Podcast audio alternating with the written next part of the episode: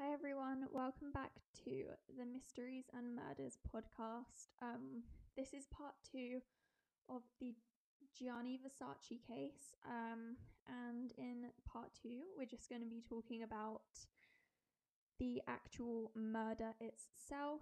Um, in part one, we talked about the life of Gianni Versace and the life of Andrew Cunanan, and they both have kind of fascinating and interesting lives. So definitely go and listen to part one. Um, for those of you listening on YouTube, I'm going to be inserting visual visuals and pictures into the video so so that you can get more of an idea of what I'm talking about but um I also just want to say this is the first case that I'm recording on YouTube so that's really cool Anyway, if I haven't said it already, how is everyone? Um, I am recording this part two straight after part one, so I don't really have any life updates. Um, so yeah, let's just get straight into the case. We just talked about in part one um, what Versace, Gianni Versace, was doing in 1997. His business was going very well. Um, Versace, the brand, was a internationally known couture brand. Um, still is, obviously. Yeah. Um, Versace was a very rich man, basically. Um, and then we talked about Cunanan and stuff and how he kind of had developed an obsession for Versace. So, on the morning of the 15th of July 1997, the 50 year old Versace left his mansion to buy magazines. Um, and I read in one source that normally his assistant would like walk to get his magazines, but this morning he just decided to do it. Um, and he bought a few magazines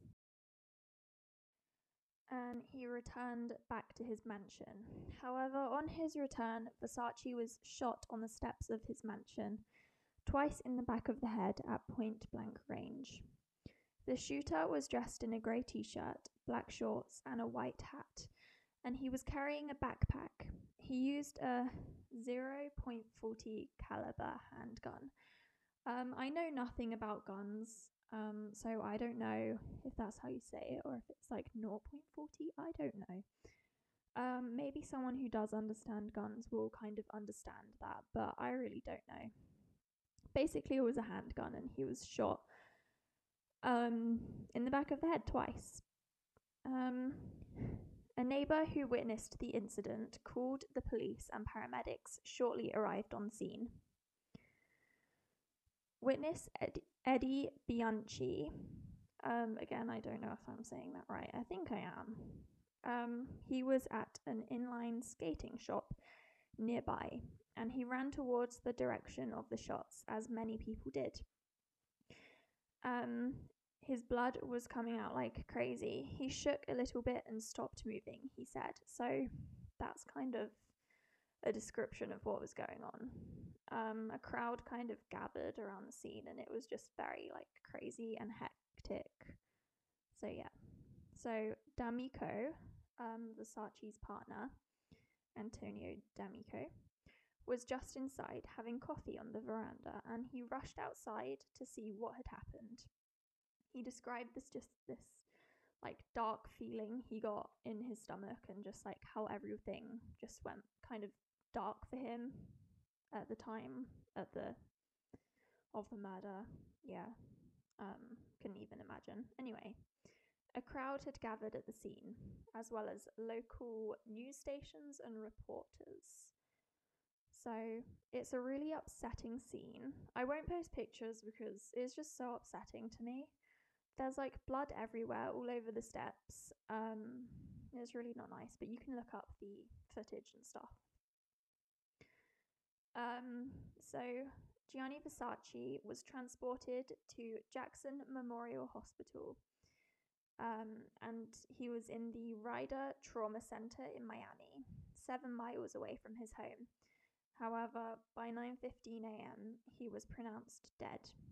Um, yeah, those are very lethal shots to get, like in the back of the head. There's a very small chance of surviving that. Um, the steps of Casa Casuarina became a memorial for Versace with cards and flowers left for him. Many visited the steps to pay their respects and say goodbye to Versace. Since Cunanan shot at such a close range, eyewitnesses saw him fleeing from the scene. His um, red truck was located by police in a parking garage. His clothes were found inside the truck, as well as newspaper clippings of his previous murders and belongings of his. This is how they knew who they were looking for. A frantic manhunt began for Andrew Cunanan. The media was in a frenzy, and the search for Cunanan dominated the news cycle. It was pretty much like all that was on the news at the time. It was crazy. There was so much coverage. Um, more than a week had gone by. Police hadn't found Cunanan. After searching all over Miami and beyond, they decided to hone in on the Mi- Miami Beach area. This is when they discovered that Andrew Cunanan had been hiding out in a houseboat off Miami, Miami Beach. On July 23rd, 1997, police searched the houseboat and found the body of Andrew Cunanan. He shot himself in the head with the same gun he used to kill three of his victims, including Versace. A lot of people think that the reason Cunanan wasn't found sooner was because he was only tar- targeting gay people. And I think this is definitely um, true. Unfortunately, there's a lot of discrimination within police forces all around the world, and the fact that Cunanan's victim victims were gay um, probably made it less of a priority to police, and it was only when um, a really kind of famous, influential person was murdered, then they started looking. So I think there's definitely truth to that. No one knows the reason, um, the true reason why Cunanan murdered Versace. The Versace family maintains that they did not know each other or have any interaction with each other at all. One theory states that Cunanan was on the hunt to find out who gave him HIV, but an autopsy on Cunanan revealed that he didn't have the virus, and the Versace family says that Gianni did not have HIV either. But they didn't even know each other, so how would they how would they have transmitted HIV to the other? I don't know. So that theory doesn't really make sense at all. Many sources say that Cunanan's mother suffered from mental illness, which may have impacted Andrew. Um, his father also fled the country when he was a teenager to escape going to jail, and this probably had a serious emotional impact on Cunanan, combined with the fact that he grew up thinking he was better than everyone else. This that probably just had a serious emotional impact on him and that's probably the reason why he wasn't you know his mental health wasn't good. He just had a distorted view of the world from a young age um, and a lot of emotional trauma as well from a young age. Um, so now i'll just talk about the aftershock of versace's death Versace's siblings Donatella and Santo flew in from Milan to claim his body. They returned to Italy, where on July 22nd, 1997, a week after his murder, and a day before Cunanan was found, um, Gianni Versace was given a funeral fit for a prince at the Duomo Cathedral in Milan. Famous figures such as Elton John and Princess Diana attended and this was only a few weeks before Princess Diana herself's funeral, so that's really sad.